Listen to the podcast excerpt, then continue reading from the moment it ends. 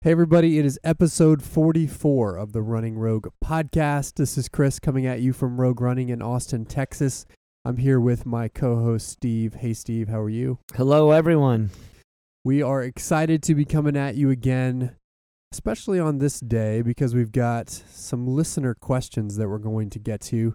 We've gotten several emails and some questions from the community here in Austin over the last few weeks. And instead of sending long responses individually. We're just going to talk about it on the podcast because we think some of these will benefit everyone. And we also want to encourage others to send questions as they have them because we're going to be doing an episode like this here and there to get your questions answered. So that'll be our main topic, Steve and I riffing on a few questions from listeners. But as always, of course, we start with some current events and we've got some good ones to talk about. The U.S. 10 mile championships happened this past weekend, and there was an interesting wrinkle to this one, which now has even more, I guess, drama associated with it in the aftermath. But the 10 mile championships was set up, U.S. Road 10 mile championships was set up as a battle of the sexes type event. I believe they did this last year as well, where they gave the women a six minute and 18 second head start, and the idea was that the winner, male or female, the first one to get to the line with that head start for the women would get an additional $10,000 on top of their first prize money, which I believe was $12,000. So it was a close one. And this is one I'll you know I'll link to the article on this, but the the photo finish or at least the picture of the finishing straight was awesome because you had two women battling it out neck and neck for the win, and you had two men battling it out neck and neck for the win. All four of them battling out for the battle of the sexes. So it was high drama on the finishing straight for this one. On paper, initially, the men took the win. But as I mentioned, we've got some drama with that, which we'll cover in a second. Let's talk about the men's race. Steve, the top six men in this race all are coached by Scott Simmons with his kind of combined American Distance Project and, Ar- and World Class Army group with Kipchirchir, Shadrach Kipchirchir and Leonard Korir again going head to head. And this time Kipchirchir got the win, narrowly edging out his teammate Leonard Korir. They had the same time, didn't they? They got the same they time. They did 47 33, and they had to go to a photo finish. It, it, and actually on the live feed, the USATF.tv live feed, they interviewed Korir first, thinking that he was the winner. But then the photo finish showed that Kipchirchir got the win with the photo finish. But he, but those two were neck and neck, as they've been in a lot of these races, as they've been in the the 10K on the track. And then you had Emmanuel Bor, Haron Lagat, Kibet, and Simbassa four other of their training partners rounding out the top six. I mean, it's it's quite unbelievable how Scott Simmons and his two groups, although I know they train together, have basically taken the U.S. men's distance running world by storm. I mean, they've they've kind of got a monopoly on it at this point. Certainly, if you exclude the marathon, because now that Rupp has moved up, these guys are dominating everything else below the marathon from the Absolutely. road to the track, steeple, 10K, 5K, or otherwise. And so, what do you make of this? I mean, it's it's unbelievable, unbelievable results from such a small group. I I don't I don't know. I don't know how to react. I think it's cool and fun. I know we've got mixed feelings about their country of origin and all, origin and all of that, but what do you make of it? Well, first off, you you can't. It's super easy to critique um, Scott for having a group of basically all Kenyan-born athletes, um, but it's not. But I, but he needs to first of all, and I, I'll get into the critique in a bit. But first of all, it needs to be recognized that he has not screwed up with any of these guys. They all are running the best in their life. They're running better than they ran in their college programs. They're running more consistently. They're racing at an incredibly high level, and they're racing a lot. I mean, Chris, they've been running. They've raced a lot. Track, oh, road, everything. World Championships, U.S. Right. Championships. Doesn't matter. They've been they've been out there. They've been racing. So I mean, Paul Chelimo, by the way, just he's not in this race, but he ran the the charity run that Emma Coburn put on in Crested Butte, a 5K, just because. Right. So these guys won't shy away from a race. No, they're not afraid to race, and I think Scott's got it. And I, as a you know, it's hard to coach athletes of this level, um, and to have them race that much. Um, I think I love that part of it. I like his his attitude and his style. I like is obviously got them strong enough that they can run. They can they're they're constantly able to rebound and recuperate from their races and get back out. That's the sign of an incredibly well planned program.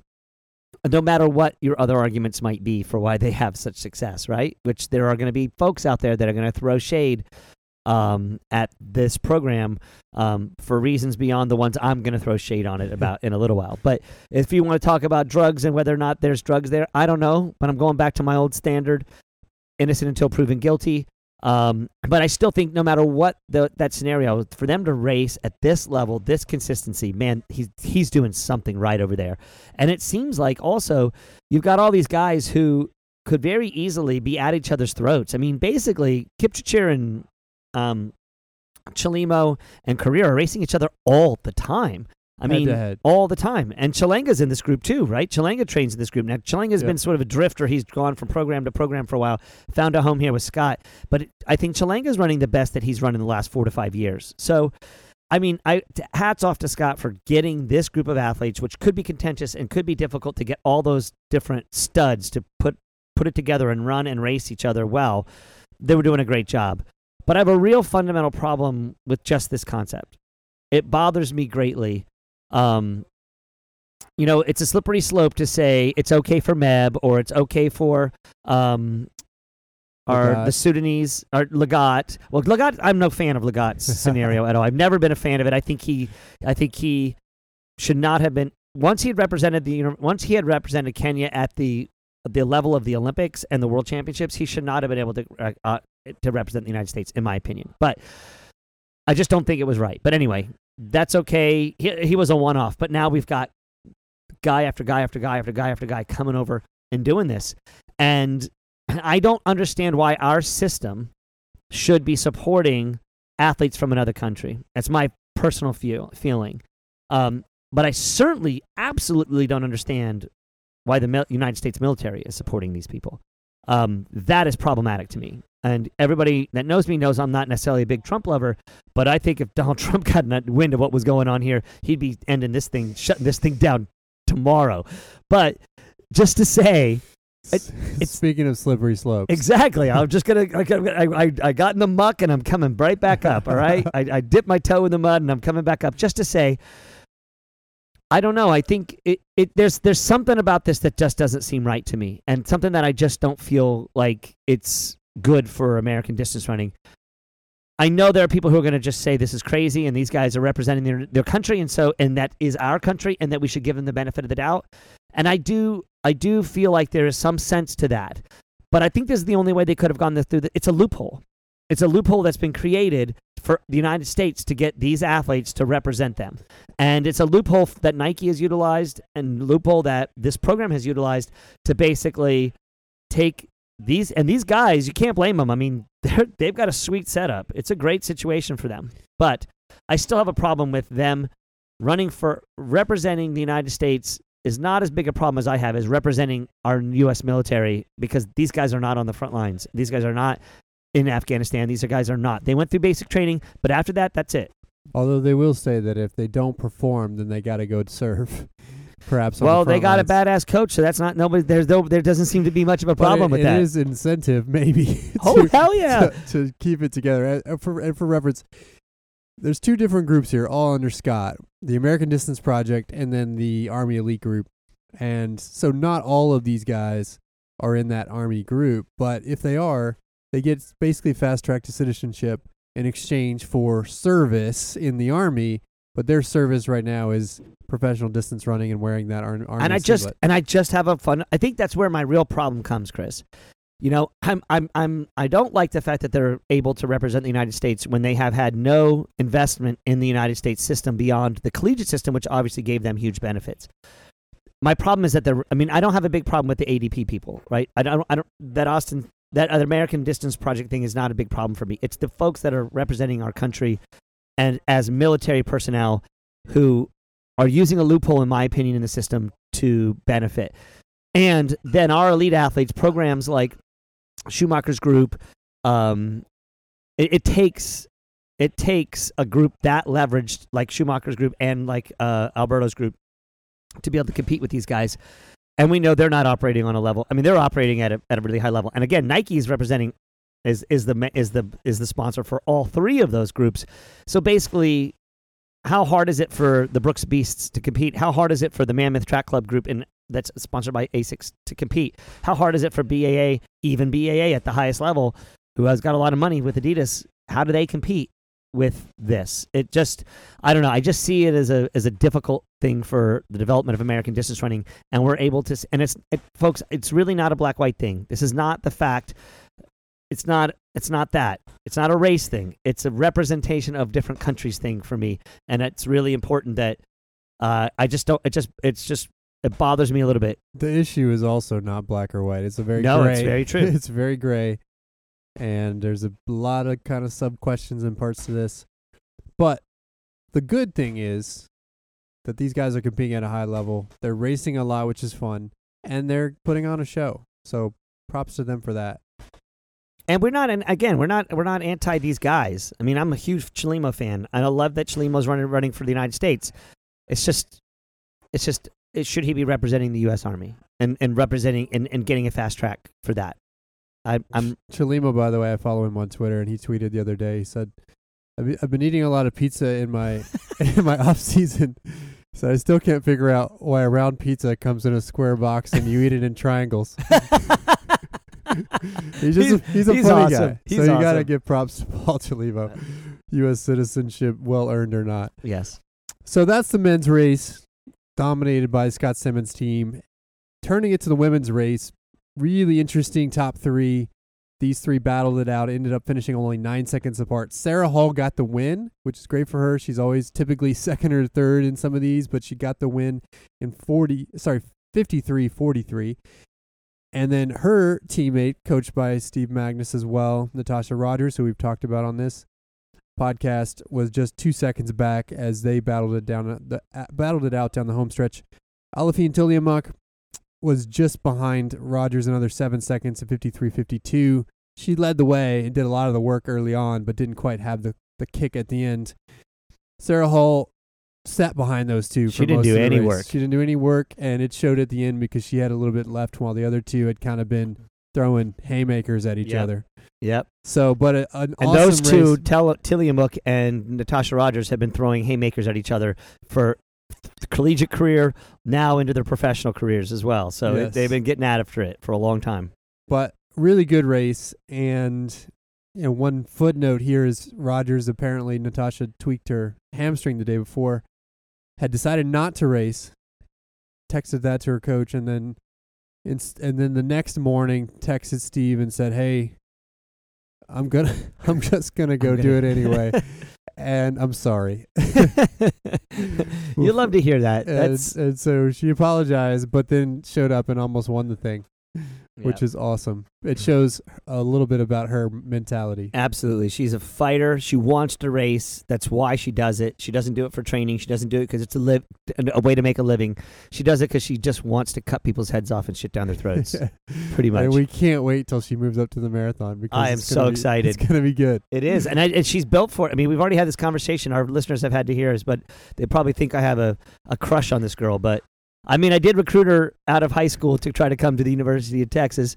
I also tried to recruit her to come on our elite team when I had a chance. Was thwarted in both areas because of money and finances, but she's in a great place with Steve. Steve has got it going on with his with his athletes right now. They're running really, really well. Whether these athletes are teammates or not is kind of hard to tell exactly if they're training consistently with each other you know, the Halls live in Big Bear, but they also have something going on in Houston. It seems like. Um, I think Natosha is in Houston. Um, one of our former Rogue AC athletes and an athlete I coached at the University of Texas for a number of years uh, moved to Houston recently, and she started working with Steve Magness. Um, that's Ali Mendez. Um, so i they're doing a great job. Steve's doing a great job, and these athletes are running really, really well, and it's exciting to see. Um, and they're in good hands there, that's for sure.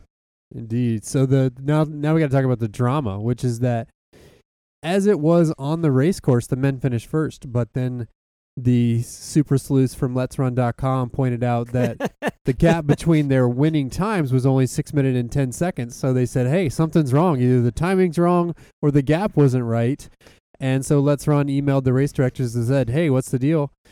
And it turns out, and it was just announced today as we record this, that Hall should have been given the overall Battle of the Sexes win because basically they started the men too soon. They only gave her a six minute and ten second advantage, and if she'd gotten that eight eight extra seconds, she would have she would have gotten the win. So they awarded her ten grand for the Battle of the Sexes.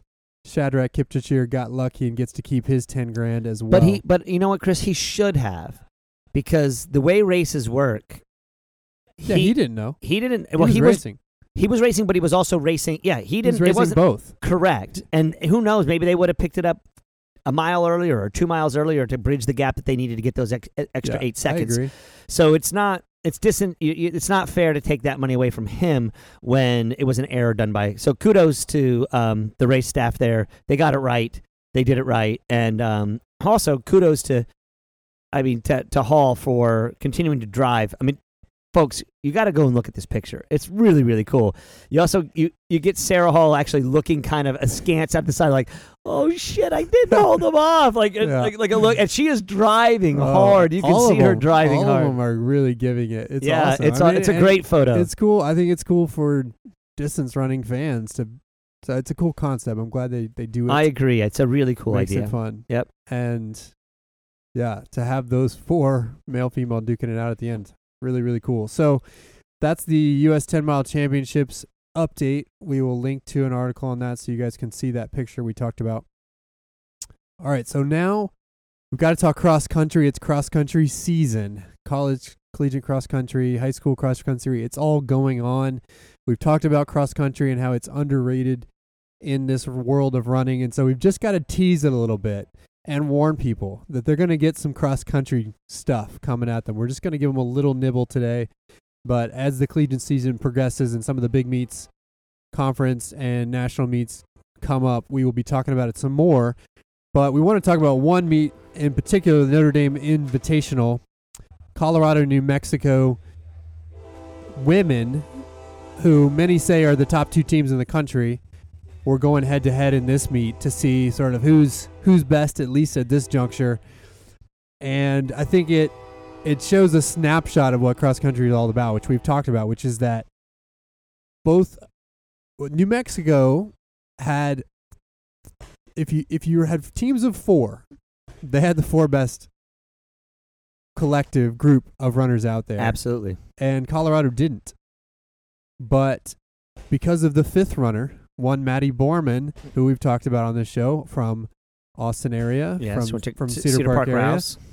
she finished 18th overall as their fifth runner, edging out New Mexico's fifth runner, who finished 34th, which gave Colorado the team win because they only edged New Mexico by four points, 47 to 51. And those first four athletes, of course, they all mattered on both teams, but it came down to the linchpin, and Maddie finished a really respectable 18th as a young sophomore in this race. Highly competitive race, Notre Dame Invitational. And so it just it's cool. It's a cool snapshot of what cross country is all about. Is that it's not just about your top runners. It's about all five who can make the team, and then perhaps some that were going to push other runners out. I know. I think Colorado even had a sixth runner finish before 34th. So right. so, you know, that runner played a role as well, pushing that New Mexico fifth runner a little bit further out. So, talk about cross country, tee it up, remind people the magic of it, Well, the just, and then we'll move on for Cool. now. For the first thing is, let's explain the p- scoring because that's the most important thing. Cross country is a team sport. All right, it's not an individual sport; it's a team sport, and you get f- seven runners that get on a starting line to represent your school, and then you have to score the first five runners, and it's a super simple scoring process. If you get first place, you get one point. If you get 18th place, you get 18 points. All right, that works all the way through your first five you're all the way through all seven runners is that's how it gets scored um, but only the first five count. And so you want the lowest number you can possibly get. That's the low score that you're looking for.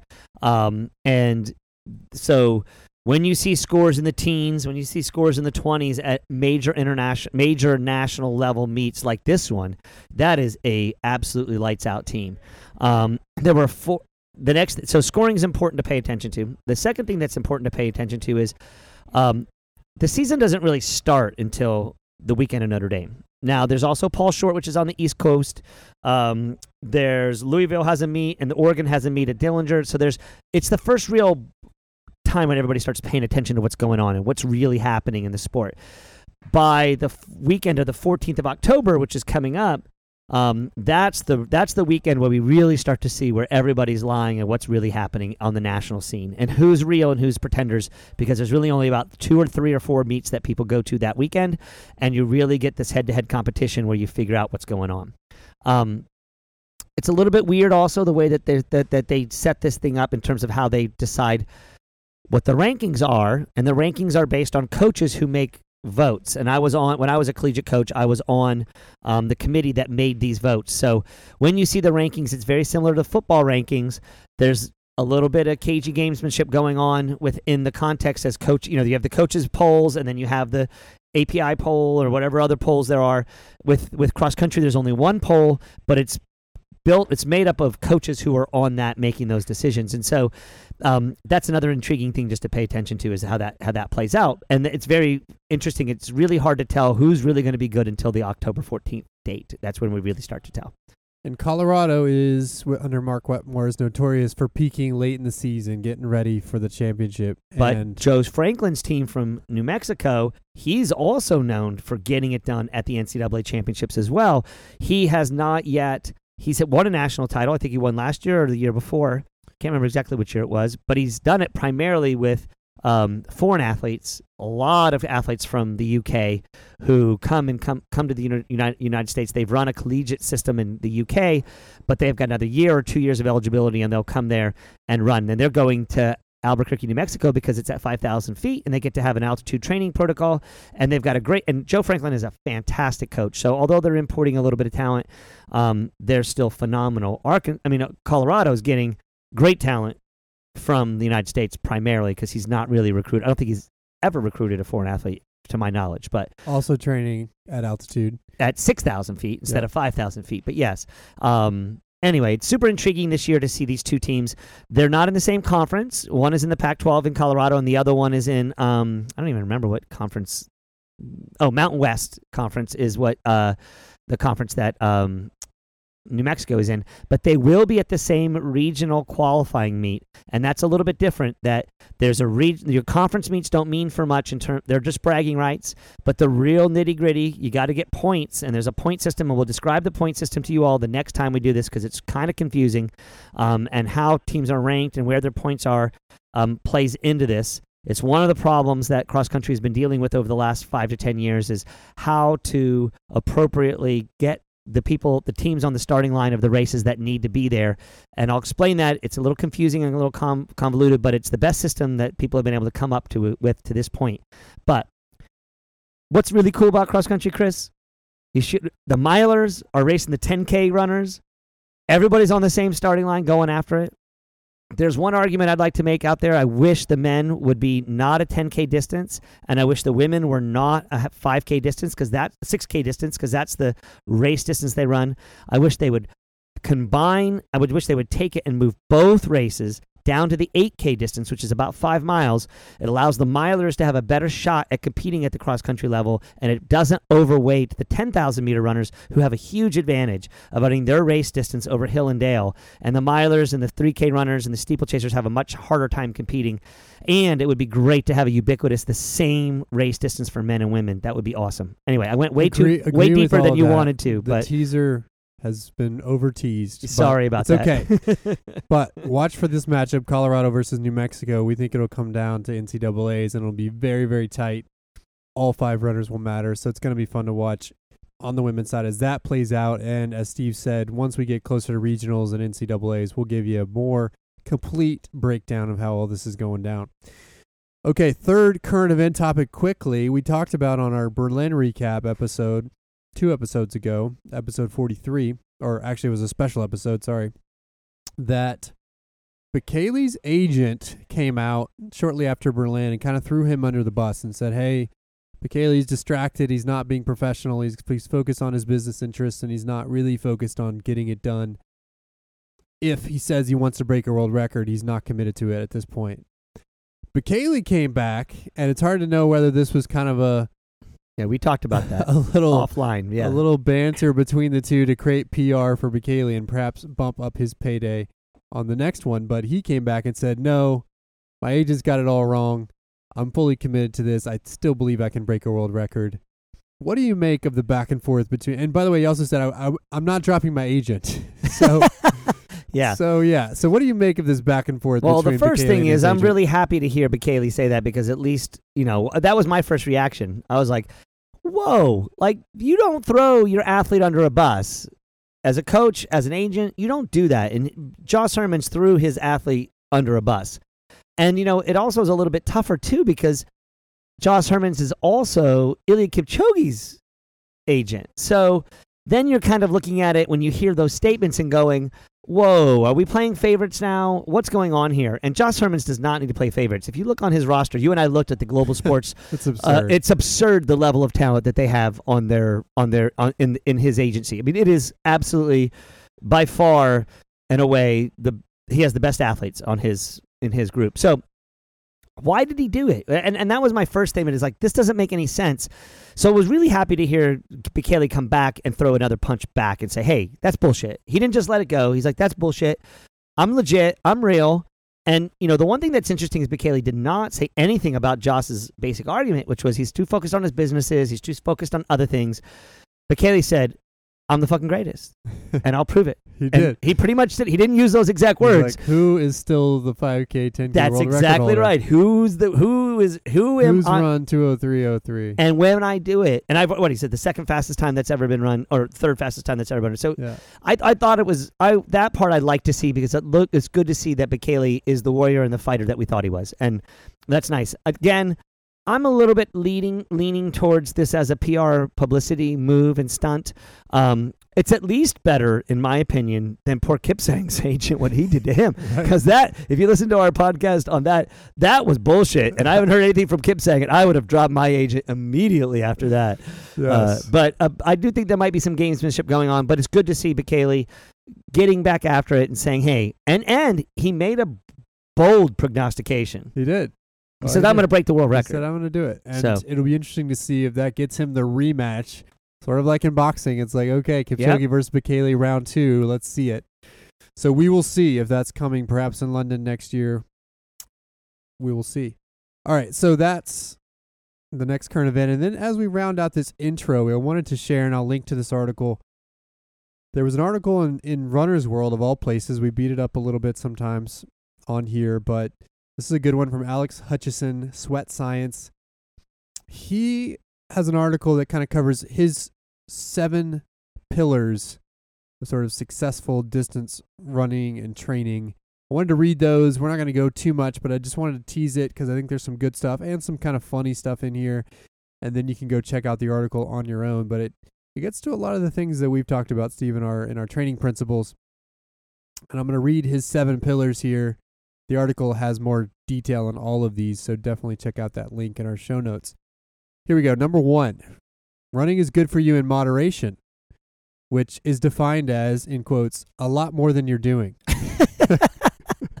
so, Check, agreed. check. Yep, got that. Miles matter. Although that uh, there are some people who that might not be, but for n- the lion's share of our listeners and the general running, and certainly the general running public, that is very true. yeah. Number two, if it comes in a bottle, it's probably not going to make you faster or healthier. Yeah, very true. Basically, stick to real stuff and don't look for the magic bullet like our friend Salazar and all of his craziness. Number three, the best technology for tracking and guiding your runs is the device between your ears, Mm. not the one on your wrist. Absolutely. As Steve likes to call them, the geekometers. The gigameters or the anti it's the anti effort meter too. That's I think that's my real problem with the geeky meter at the end of the day is it is divorcing people from their effort an effort based, a feel based, a rhythm based plan that at the end of the day is the only thing that's going to get people to the time or the finish to the finish line in the time that they really want. That watch is an aid, but it's not. It shouldn't. It, it is. It is the least important computer. It's not. It's not the most important computer. The brain is the most important computer. Absolutely. You got to feel it yourself. Number four, you probably got injured from doing too much too soon. it wasn't your shoes. No, It wasn't it wasn't your coach. Your coach. It was, it was. You probably went too fast or built your mileage too quickly. yes, one or the other, right? Number five, the magic workout shoe or superfood is whichever one you've been ignoring lately or have never tried. Basically, there's no magic bullets out there. We've got to do the work. Number six, you can probably run better. Start by running more. Wow, it's like a rephrase of back to number rephrase of one. one. Yep. Yes. Number seven, you're capable of more than you think, but it will take time to get there. Oh, wow, that's a, long- great one. A long term game here. If you're committed consistently over time, that's the But I also love, is. but I also love the first part of that.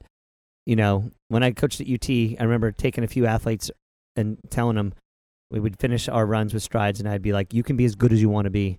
I didn't add in, I didn't th- thrust that uh, that sort of expectation on everybody, but I did on ones I thought could do it, and those who took it to heart really did end up doing nearly as as much as they could possibly imagine. So that's pretty cool. I like that point. Yep. But it's two fo- it's twofold, right?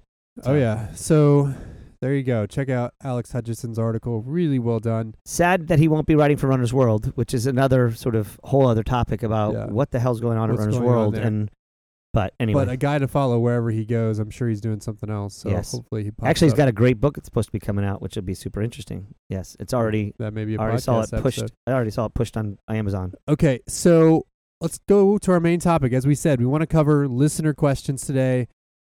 These weren't really asked for, but we've been getting some emails from you guys, which we really appreciate, and we take time to read all of them, although we don't always respond right away, so be patient with us.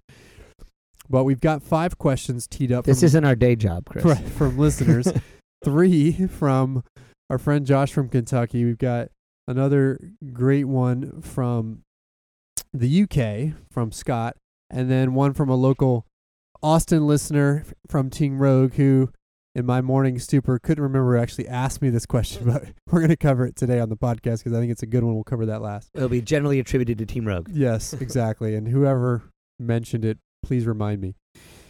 I'm not always there at 5:30 in the morning. All right, so He's always here. He's just I'm not always always there. here, but He's not always- always there.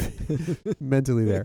Okay, so Josh from Kentucky had three really good questions. I think really good practical questions that I think will be fun to get to, and and these all come from kind of references he makes to past episodes. But here's the first one, Steve, and this one's really for you.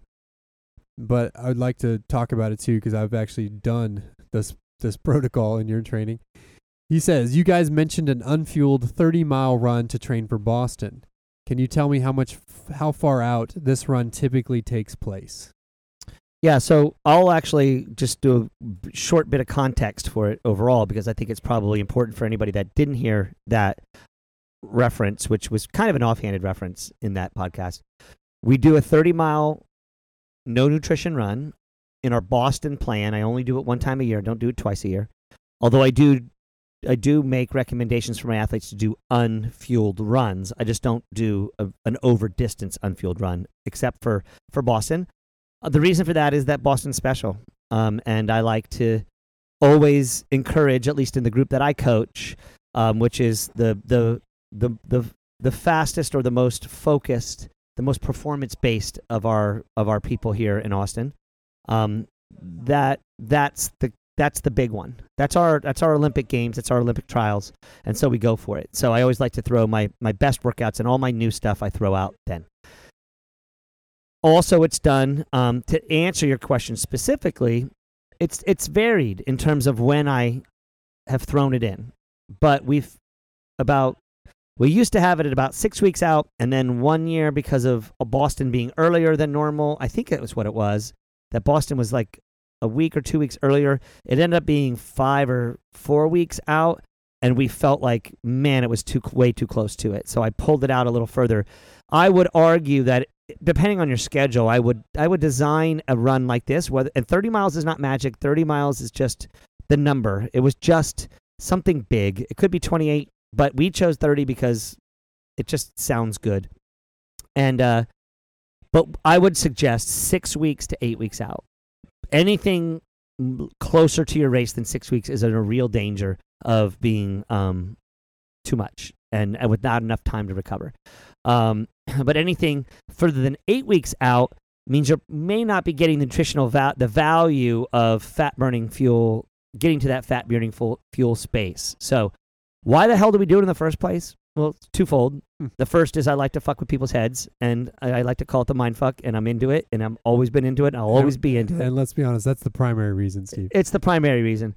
But I I u- but I also do it because in my view it's important to test the body um and get to start using fat fuels and to get used to what's going to happen psychologically when that happens.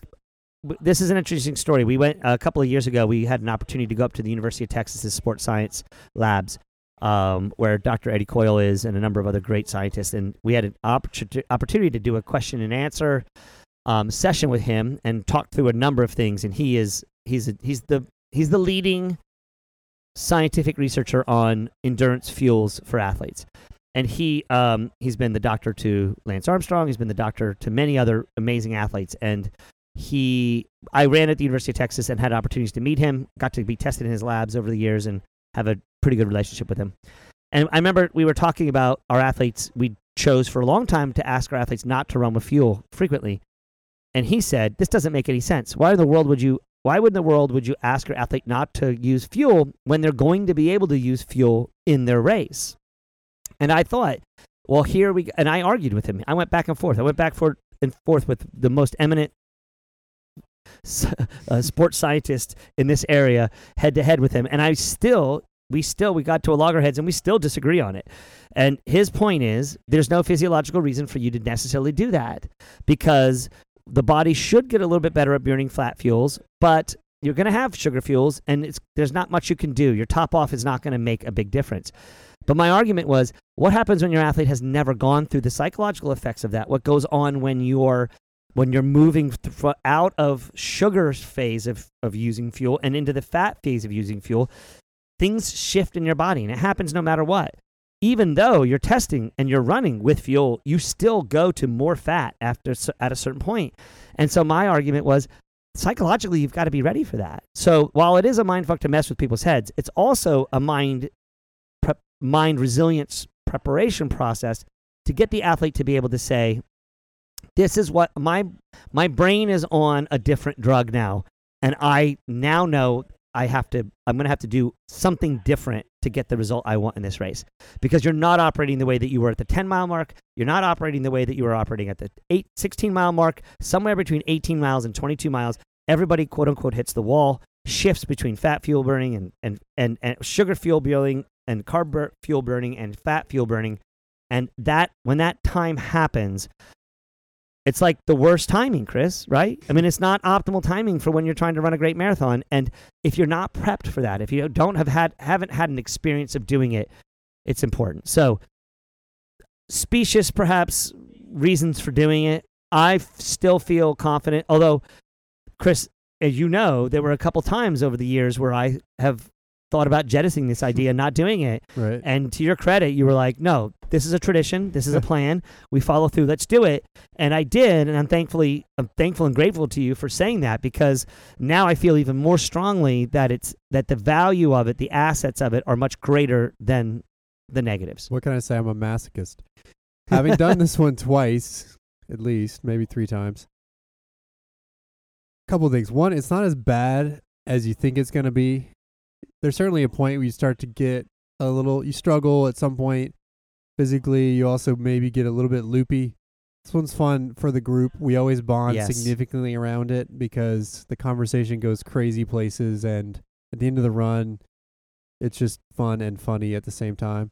I think at one point, one of our athletes reached and by nature just went for the Gatorade jug and pushed the Gatorade jug and got water in their Gatorade mug in their Gatorade cup and literally another one of their teammates said, "Are you sure?" And the person looked at her like, "I don't know what you're talking about." So she slapped it out of her ha- out of the other runner's hand and the other runner said, "Thank you. Thank you so much. I didn't do that." well, yeah. There's there's a lot of inside jokes that have come from these runs. There's also a lot of sabotage that has has uh, tried to happen in these things. But um, so that's one thing. The second is that there is something psychological in my mind about it, where it's like, hey, if I can run 30 miles, it makes 26 miles not seem like that big a deal, Mm. and that carries over to race day for me. At least it has, having done it. The other thing I would say is a tip for you, Josh, if you decide to incorporate this into your training, is that, and this, I have to give full credit to Jeff Knight, our former director of training, who's also coached with us. He's a sports scientist, a master's of some sort in that world. And he recommended that we not eat breakfast prior to the unfueled long run, which I think makes a huge difference. Because if- Absolutely. if you go in fasted, then your body's basically kind of keyed up to start burning fat. But if you eat, then you get the insulin spike, and then it's looking for another meal within the four hours or so that this has taken us. So don't eat breakfast. I know this sounds counterintuitive. You think, well, I have to eat breakfast, otherwise I'm going to really struggle. But it actually is better if you don't eat breakfast. You'll feel better throughout the run. So those are our tips. Now, this, Steve, is also an opportunity for us to tease for those that listen here that we're going to actually be leading a podcast driven Boston slash Vancouver marathon program for those that want to train for April, May marathons. We're going to have an opportunity for you guys to sign up and train with us virtually through the podcast. And so if you do that, Josh, for Boston, then you better believe there'll be a 30 miler Oh, on yeah. that program. Yes. So so we will lay it out for you if you choose to join us for that. So that's a quick teaser. We'll have more coming on that. It will start in December timeframe, so we've got a couple of months before we get there, and we'll have more information coming in future podcasts. But we're super excited. We've got a lot of questions from people about coaching them virtually from all over the place, and we want to at least start by giving people that opportunity, and hopefully over time we'll be able to add other distances and so forth to that virtual training as an option. So there you go. That's question number one about the 30 mile unfueled runs. Thank you, Josh. Now, Josh's second question we'll get to now, which I kind of laughed at when he asked it. And this one's got a little more nuance probably to the answers. But he said, You mentioned aerobic babies a lot. And I wanted to see if there's a benchmark for when you think someone has moved past this. So, how do you know if you've graduated from aerobic baby to aerobic toddler to aerobic teenager to aerobic adult, Steve? You know, this one's a hard one. It's a great question because it's like I know it when I see it, but that's no good ran- that's no good answer, right? Right. That's no good answer. I I would guess I would say this. Um it, it it's like it's like looking at um I guess I would use probably most the the best thing I would say is there's a relative ease of running long runs where it's just like you're easier to get into a rhythm. It's easier to man. You're never. you maybe it's the stress levels of doing things that are aerobic. The stress level of your long run. The stress level of looking at longer workouts begins to drop consistently, and so there's an ease of use where the runner is feeling so much more, so much better, and and they are recognizing that they're seeing the absolute benefit of the volume increase and or um, long run increase. Now, in counterpose to that, I had an athlete that I coached recently say to me, you know, I mean, he was he's a he's he's running basically 50 miles a week right now, but he's always tired, and and you know he was normally a 40 mile a week runner for a while, but he's been listening to our podcast and he's also been coached by me for a while, and he was like, I've just been pushing my volume, I've been pushing my volume, and you know I think when we talk about aerobic development, we talk about being an aerobic monster or not an aerobic baby. We're we're saying to them to follow that Lydiard principle of volume, volume, volume. Um, and I think it's important that there'll be a point where you you can't just focus on just that long run and you can't just focus on just that mileage you've got to bring it back in a little bit and say it's got to work in the context of the quality work you're doing it's got to work in the context of the long run you're trying to get in and the context of the stress and work life balance that you're trying to keep together so a lot of that being said honestly i think you'll know it when you're there Uh, what do you think chris I I've got a few. I don't think there's a perfect answer. There's no one metric. I think, as you said, it's you kind of know it when you see it. But I've got a few things that I would kind of point to that might be indicators. And the first is just time. You know, becoming moving from aerobic baby to aerobic toddler to aerobic teenager to aerobic adult or aerobic monster, whatever you want to call it. It takes years to go from one stage to the, the next. And I don't think you can really consider yourself moving past this aerobic baby stand, you know, period until you've trained consistently at relatively high volumes for you for at least 3 to 4 years. And if you're still in that window of starting and kind of in that initial period of getting into running for the first 3 or 4 years, I don't think you can even think am I am I out of that aerobic baby phase. I don't think it's possible to move that quickly. And it may be more more years than that. So I think one thing is just remember this is a this is a, a multi year process. The two other things I think, one which you kind of reference is that when you can knock out an 18 mile run and have it feel like maybe you used to be able to knock out an eight mile run, Mhm. in terms of difficulty level, in terms of your ability to bounce back, in terms of soreness the next day, all those things, fatigue afterwards. If you can knock that out and then go about your business like you didn't do anything, that's an indicator for me. And I don't remember at what point that became true in my journey, but at some point it did. It's so true, Chris. I mean, think about in our Team Rogue group how often I put in 18 milers as an easy run. Yeah. Do it all the time. And it's because, and I didn't even think about it, but that number is sort of like this weird space where when athletes can do that and it is easy and they're not bending over, we don't go to 22, 24, 20 very often. We stay in that 18 mile range for a long time because we seem to get a lot of benefits. That's a really good point. I like Yeah. that one. And and I do think when you go to 20, it's different. Oh, yeah, you it- shift. It, it Yeah. totally shifts. And so that's one thing. The other thing I would say is the other indicator I've noticed through the years is that you recover faster. And I'm not talking about necessarily between workouts, I'm talking about within workouts. When you give us workouts that are one minute recoveries or in and out workouts where you're not necessarily recovering, you're just going at a little slower pace, but I can then get back onto the faster pace more easily. That's when, or that's when I knew that I had kind of reached that point. And when I compare myself to a lot of more talented, younger, faster runners in our group, oftentimes I can kick their ass in long sustained workouts because I'm recovering so much faster than they are. So it becomes a weapon, so to speak, that I can use in a workout, knowing that they might beat me on one interval, but they're not going to beat me on the consistent lot of them, especially if we have short rest or no rest with just a slower pace in there. So, you know, what does that look like exactly? I don't know, or I don't pr- precisely remember when the switch flipped. But for me, it's like I recover really quickly at pace versus other people that get buried, and once they're buried, they can't get out. One other hard guideline I put in here, Chris, is thinking about what you're talking about. I do think there's a number at like 40 miles a week where if you're not running something like 40 miles a week or more, you're not going to get there. It's just you not so if you're running 30 miles a week, it's probably going to take you 8 years. That if you run 40 miles a week, it'll probably take you 4 to 5 years, right? So and if you're running if you get into a place where you can comfortably run 650, 60, 70 miles a week, it's going to happen more sooner and that's just simple math, right, Chris? 52 weeks times an average of 40 miles a week 52 weeks times an average of 70 miles a week, you're going to see something completely different.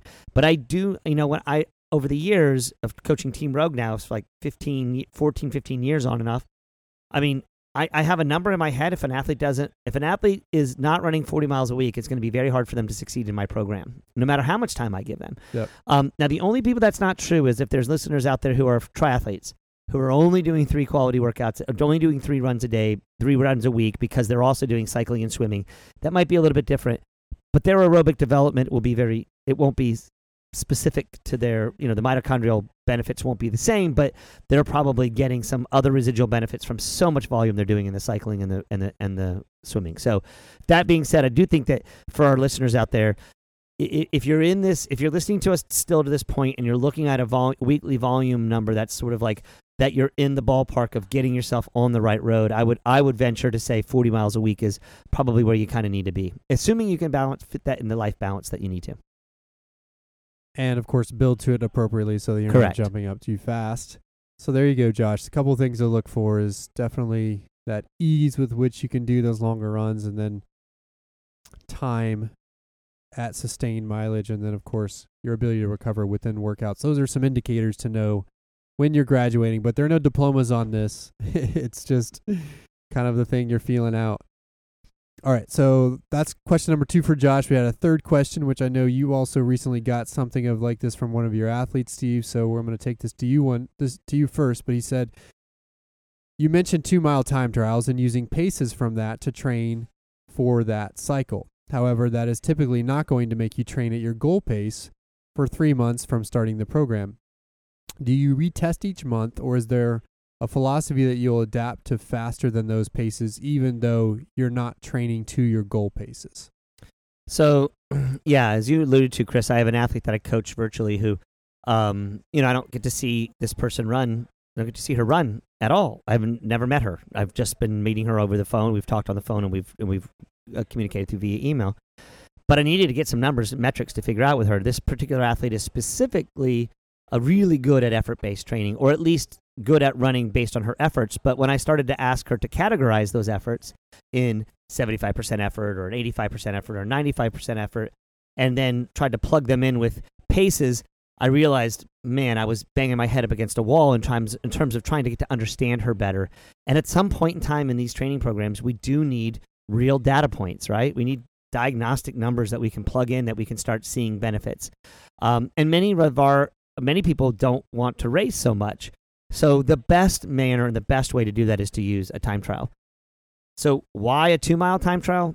Well, basically because where we sit with real true VO2 max work and where we sit with real truly trying to figure out where threshold is, the two mile distance has turned out to be a good effort. So um, it's a little scary for a lot of people, right? I mean, it makes people nervous. They get worried about what they're going to do, what, uh, how how they'll be able to succeed at it. Many runners who, especially who are very talented on the more talented on the distance side, or have come come from the I'm not a fast runner, get really stressed out by the fact that they're only going to run eight laps around a track. But this number basically gives us there's some physiological reasons why we do it, but it's also ease of of of implementation. Nearly anybody has a 400 meter track near them. Um, so we got a flat surface.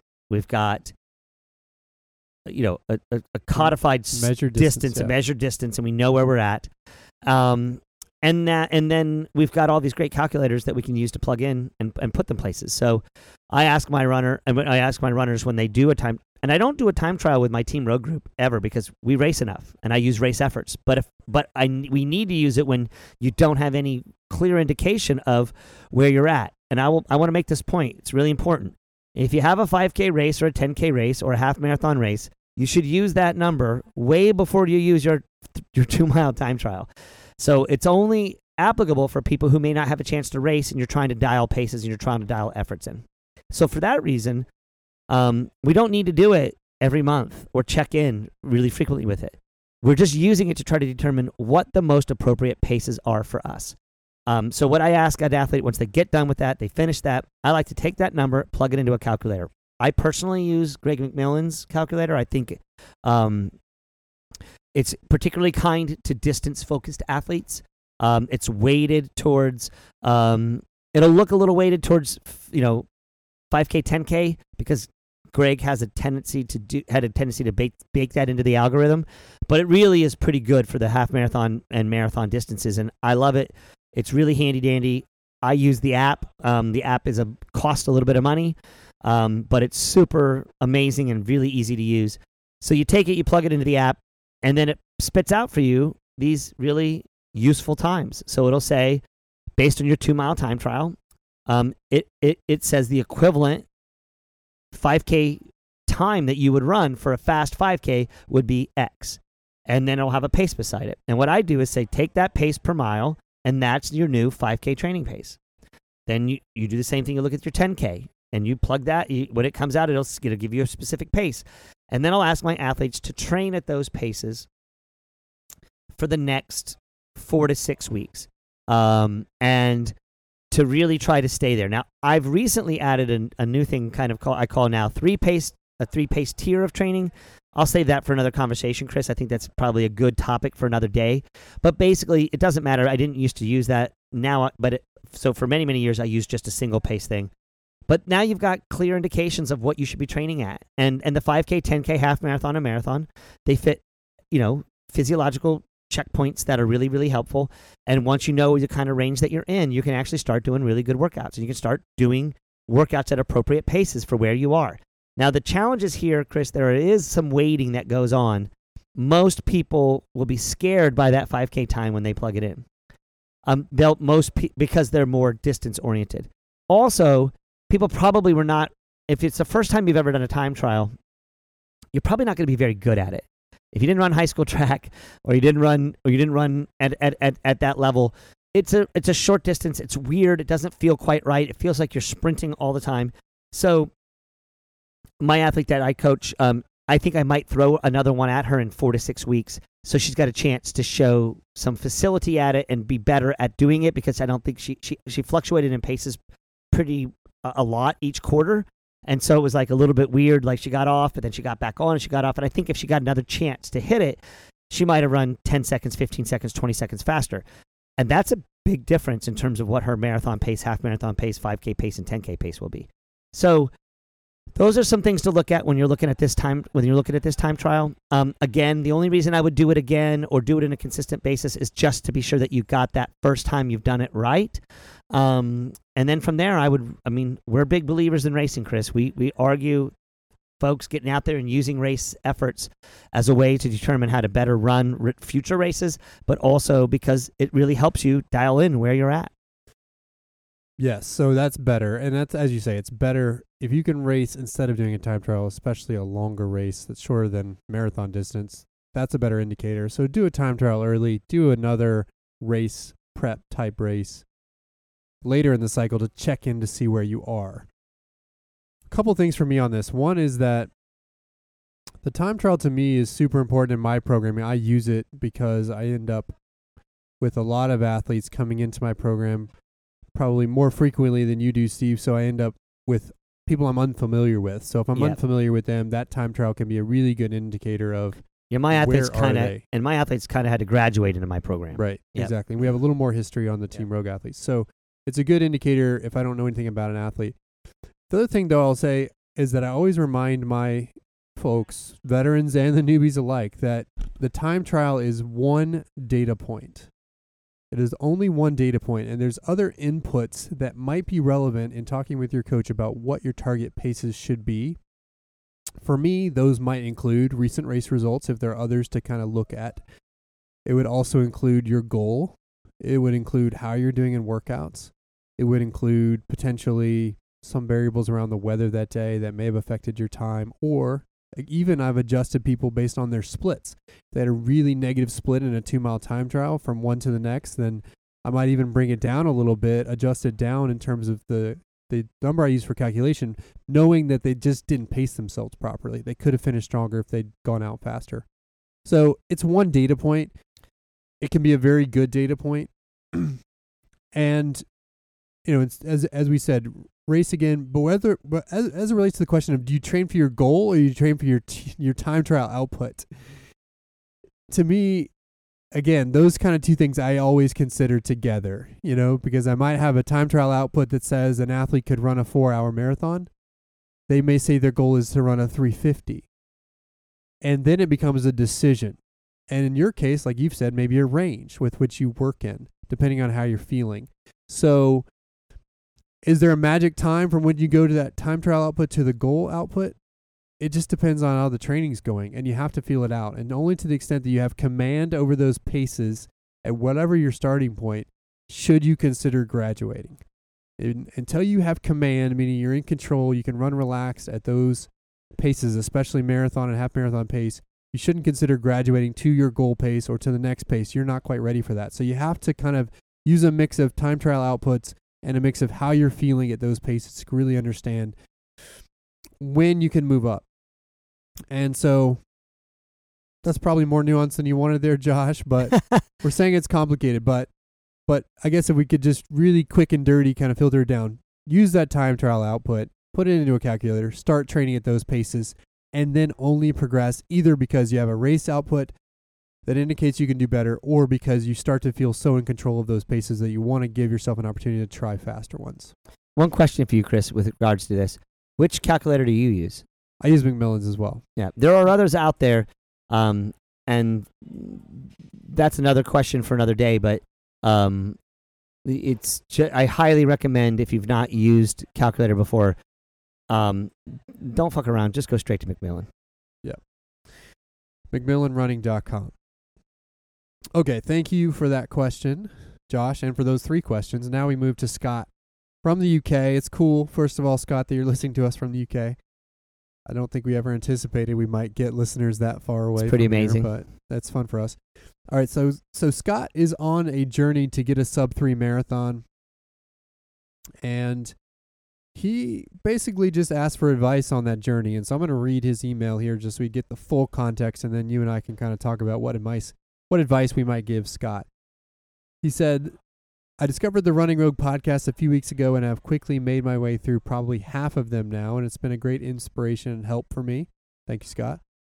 I feel like I'm on the right track for what I want to achieve, but I'd never really known what I want to achieve other than a short term goal of a sub 3 marathon. I've now decided after listening to your podcast that I will aim for a sub 245, and the sub 3 target will be a stepping stone to that ultimate target. I've only done two marathons so far 329 in spring of 2016 and a 310 in spring of 2017. In both times, the wheels fell off because I also had a three three target times within the race, and I set off at the best case pace and could not sustain. I've decided in spring of 2018 to go balls out, his words, for the 259 and gear my training specifically towards that time. I have a half marathon and a 20 mile race in between, which I will set targets, but again, these times will be geared towards the marathon target and pacing. Your podcasts have made it clearer to set my goals and to know what I want to achieve and how to go about trying to achieve that. I run for two clubs where I can do two speed sessions a week, one tempo, one and then one interval hill or fartlek. And right now, I'm filling the gaps with easy, easy miles that do not tire me out too much for the hard sessions. I feel like the balance is there, but I just wonder if you have any specific advice for my journey. I see you offer training programs, etc., for marathons, for specific marathons. Can I call on your advice and training guidance from Rogue over email, telephone, or in this case, podcast? So there you go. That's a little bit of Scott's story. Relatively new marathoner, two in the books. 310 is his PR, although he said the wheels came off in both of those. And he's trying to go sub three with an eventual 245 goal. I'll take it to you first, Steve. What advice do you have? First of all, I don't have to give too much advice because you're a badass. I love your attitude. I love your approach. Again, I've, I've, I think on this podcast a number of times, certainly with my athletes, I've said this frequently. I'm a crazy coach. I love crazy. And man, you're crazy. I love it. The fact that you went from basically a 330 to a 310 and blew up, 245 is uh, this is crazy. I don't know that there's anybody else on the face of the planet would say, "Dude, I think you got this." A couple of pieces of information that would be helpful is your age. That would be really help a little bit to know if where you are from an age perspective. Not because it's a crucial, crucial piece, but it might explain a little bit why you went out so fast and died. It also might explain a little bit about um, why that improvement was so great of nearly 20 minutes in one run. Um, knowing a little running history would be helpful too. But since I don't have any of that stuff, I still got lots of great ideas. The first is keep dreaming, dreaming big, number one. Number two, focus on your long runs. Um, continue to do those quality sessions.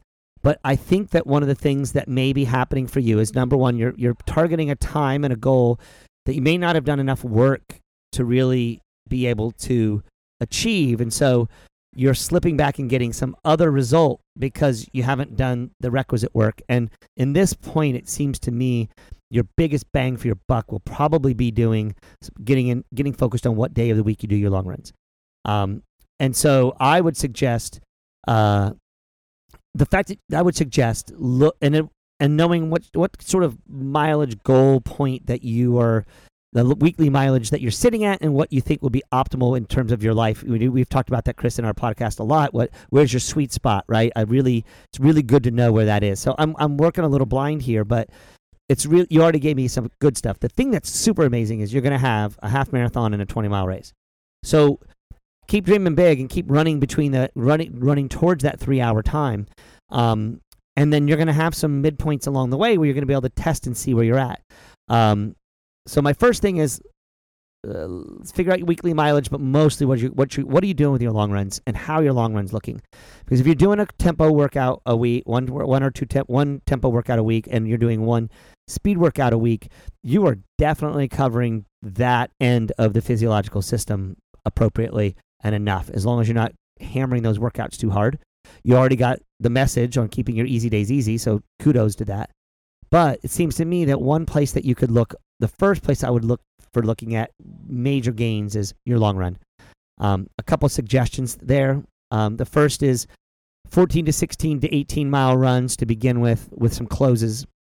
Chris at Team Rogue, we use closes a lot, and closes really sort of shows you sort of where your fitness really, really is. Um, you can't hide in a 16 or 18 mile run, and you certainly can't close for the last 20 to 30 minutes easily. So, what's a close? A close is getting 30 minutes or 20 minutes out from the finish of your run and beginning to accelerate. And that acceleration is sort of a progression, starting at whatever easy pace you're at, moving down towards half mar- down towards marathon pace, and then again down towards half marathon pace. And if you're really feeling it, how fast can you run going into the finish of your run? Um, there's no such thing as too fast. Like if you can get down to sprint, do it, but close out a long run, and that will really start to give you an idea of why maybe you're fading late in races. Is it really because you've set a big, hairy, audacious goal and your timing isn't right? Or is it because you haven't done the requisite work? Those closes will give you some great insight. Number two, you need a number of 20 plus mile runs. But I'm in disagreement with many people who will say that you need to do six or eight 20 plus mile runs. I'm a believer that if you've done a good number of 14, 16, and 18 mile runs, easy ones and ones with closes, maybe some with workouts in them as well, then three or four 20 plus mile runs is probably sufficient. Um, I do run into the athletes who say if I don't do my six 20 mile run, 20 plus mile runs, I'm not ready to race.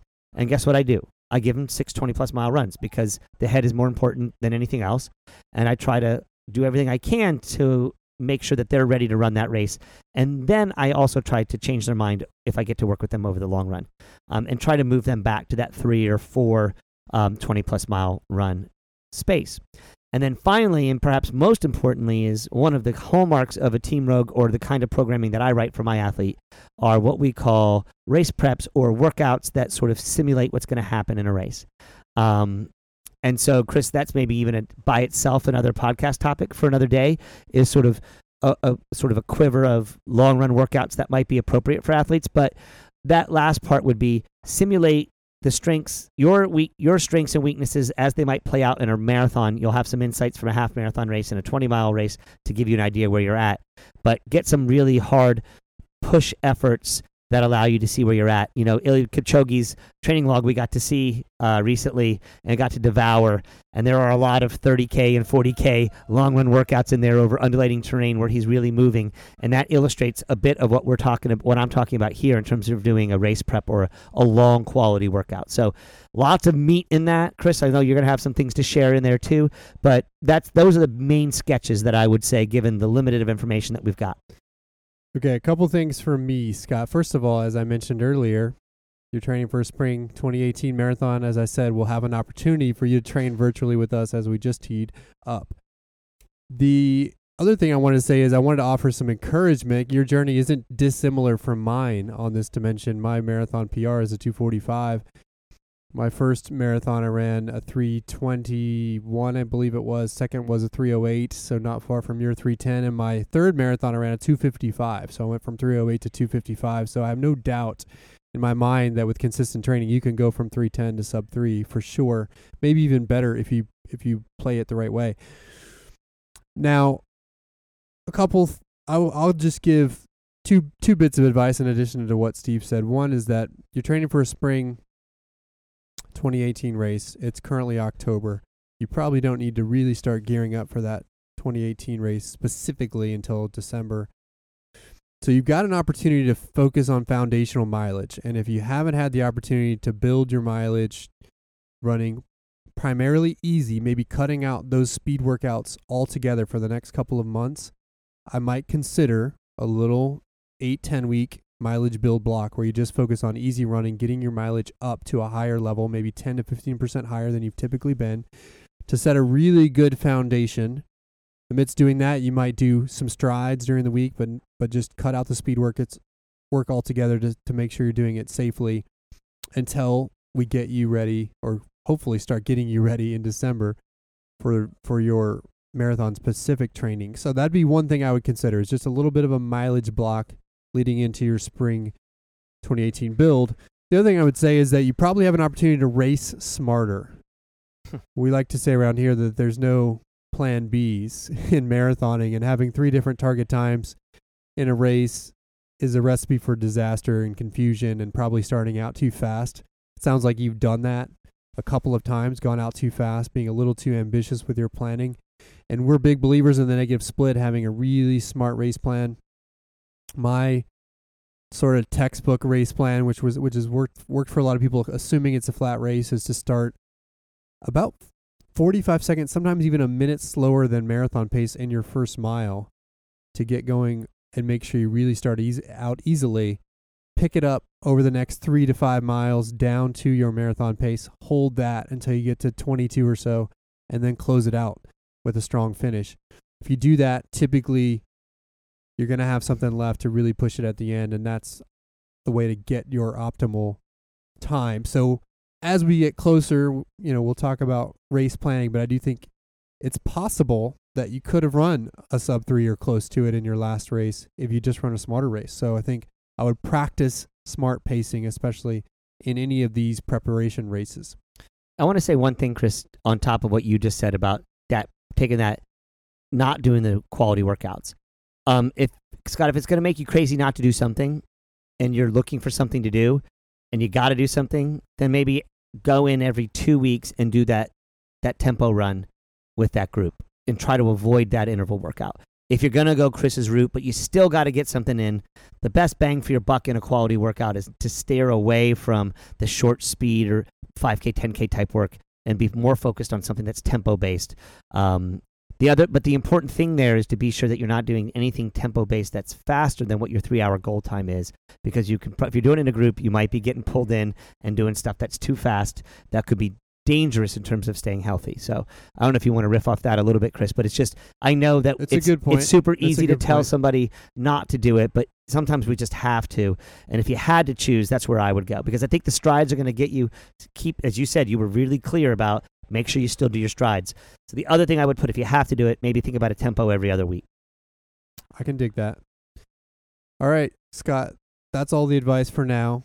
Feel free to lob questions back our way and definitely look out for that spring 2018 marathon program that we'll be putting out there. We'd love to guide you to this sub 3 journey. That'd be super fun to get somebody in the UK under their goal. Okay, last question. This one came from an Austin listener from one of our Team Rogue athletes. Unknown. question unknown, anonymous. and the question was simply how do you find your motivation when you've lost it? How do you find your motivation when you've lost it? And I'm going to start on this one. I've got three different things that that I kind of have folks consider when they they find themselves in a dark place and that might be because they had a bad race, might be because they've been training really intensely for a while and they're just kind of burned out. It happens to all of us, so it's not uncommon even for those of the most motivated of us to to have you know these moments where we just feel like we don't want to do it. So first thing and I'm sure you could expect this from us, which is that always go back to first principles, which is why are you doing this? And I remind my athletes to connect back to that purpose that we've talked about many times in mental training. You've got to connect back to the purpose. Think about why you set out to do this in the first place. Also, think about how that may have evolved as your training and and as your motivation has evolved. So go back to that purpose, check back in with that purpose, maybe rewrite or modify your statement of purpose if needed to kind of tap back into why you're doing this. Sometimes it's as simple as just remembering why you do this. For me, when I have those low moments, and eh, for me, they tend to come in kind of smaller bursts where it might be a week where I'm just feeling down, or or maybe the month after a marathon. Just simply reflecting on and thinking back on that purpose helps me a ton. A couple other things. These are kind of related points, but the other is, you know, sometimes you just need to mix it up. Sometimes you need to do something different and have a little fun with it and take a little break from maybe intense training for a marathon or whatever it may be. So, doing some trail races, maybe jumping in a triathlon if if you have the swimming ability, maybe just running for a period of time where you're where you're not so worried about nailing speed workouts or running certain times in certain races is another way to to do this. And the final thing I'll say before I get your thoughts, Steve, is sometimes you just need a break. Sometimes it's an indicator that hey, I need to take two weeks off, not run a, a step, and have a good time, do other things, take your mind off of it, and then come back, come back slowly, come back, hopefully recharge. So those are some thoughts from me. What do you think, Steve? Um, all Chris's points are the most important points. Um, I'll just do a little nuance on a few of them. I'm a big, big believer in trail running, and I think that um, Chris suggested doing something different. But I'm going to make a shout out to doing trail running, and and and and I don't mean just getting out on the trail and running one trail run a week. I think it's it would be more along the lines of saying, "Hey, I'm going to continue to utilize whatever training program I'm doing, um, but I'm going to go out and I'm going to run a trail race, which means I need to do some some sort of focused trail running. If if if that doesn't bring the juices back, um, then I think one or two things are happening. Number one, you had a big, hairy, audacious goal that you met. You know, you and I both know I have an athlete that I coach who is a coach for us at Rogue. Um, she's one of our favorite people in the world, and she's been going through some rough times in terms of finding her motivation again. I suggested the trail running thing. She didn't really want to go down that road, but it brought uh, to mind some other things that were going on in her head, and it was mostly that um, she needed a, a, a realized that she had reached this just monumental and amazing goal that she had set out to reach. And it has just been very hard to get back. And then the re- the things of work stress and life stress and none of those things have been easy for her as we know. But they they have got to the point where um it just it just overwhelmed the fact that she wasn't having any fun and we all do things for a whole lot of different reasons, Chris. And what fun means is not always grab assing or or partying or or whatever. It, it's finding that purpose and being locked in with that purpose. So the one thing about trail running is it lets you kind of kind of itch, scratch that itch, stay stay at it, keep your weekly schedule of doing quality workouts and doing stuff and staying with it. So my first thing is trail running is awesome. Number two, look at why you're that motivation may be slipping and if it is something you know another athlete that that i can think of is our our good friend nora who qualified for the olympic trials. She has she'd struggled on and off in terms of getting back at it because she'd re- reached that goal. And it's really tough to kind of come back at that. So if that has happened then the only thing you can do is to try to find the fun again. That fun can be found through your statement of purpose as chris has already stated or just remembering why you do this in the first place, just from a fun standpoint, like being a kid with a, like I like I like to say, starting line being just a line in the sand and a finish line somewhere down the road. Um, look at trying to bring the fun back. Um, the last thing I'll say here is um, related to uh, just sort of a mental approach to to running. Is it's it's not always on, and anybody who's on is going to have an off time and again, you alluded to this. I'm just following up, sort of on and reiterating the things that you said. But man, you, you that that break, it's essential. And and if this is the problem that people have when they don't take the breaks after their big races, that they'll go, they'll immediately get excited or frustrated by the race result that they got in their last race, and then just bury themselves immediately. When I see an athlete who refuses to take two weeks or three weeks away from our programming, I'm always like, well, I'm only going to have them for nine months or 12 months or 20 or, or 18 months, and then I won't see them anymore because that's all they're going to be able to do, and they're going to move on to cross country skiing or uh, tiddlywinks or some other strange activity. You know? Snowshoeing in Texas. Yes, exactly. so you're right though. It's a long term journey, and that is, that's important to remember that you're not always going to be on, and that's okay. But if you if you just stick with it over the long haul and take the bumps, you know, with with the with the peaks, then uh, it's going to be okay. Absolutely. So there you go. Questions from listeners. Thank Chris, you. this has been kind of fun. It's like it's been a lot of fun. it's like car talk for runners. yeah, like I especially because we didn't know. I mean, we didn't talk about our answers. So Right, it's fun to just exactly. riff on this stuff. So thank you guys for sending those our way. Really appreciate it, Scott and Josh and Anonymous. unknown anonymous from Team Rogue. I'm sorry for forgetting. And if you have questions, fire them our way. Chris at Rogue Running is my email. Steve's is Steve Sisson at Rogue Running. We're always happy to to get those, whether they're questions or you just want to kind of comment on maybe something that we've said that stood out to you. So we really appreciate that dialogue. And as we said, we'll be doing another episode like this, and uh, it'll come at some cadence depending on how many we get. So do send your questions our way whenever they come. Well, we're going to wrap it here, episode 44. As always, you can check us out at our website, roguerunning.com, or follow us on Instagram, Twitter, or the Facebook at Rogue Running. Until next time, we'll talk to you then. Adios.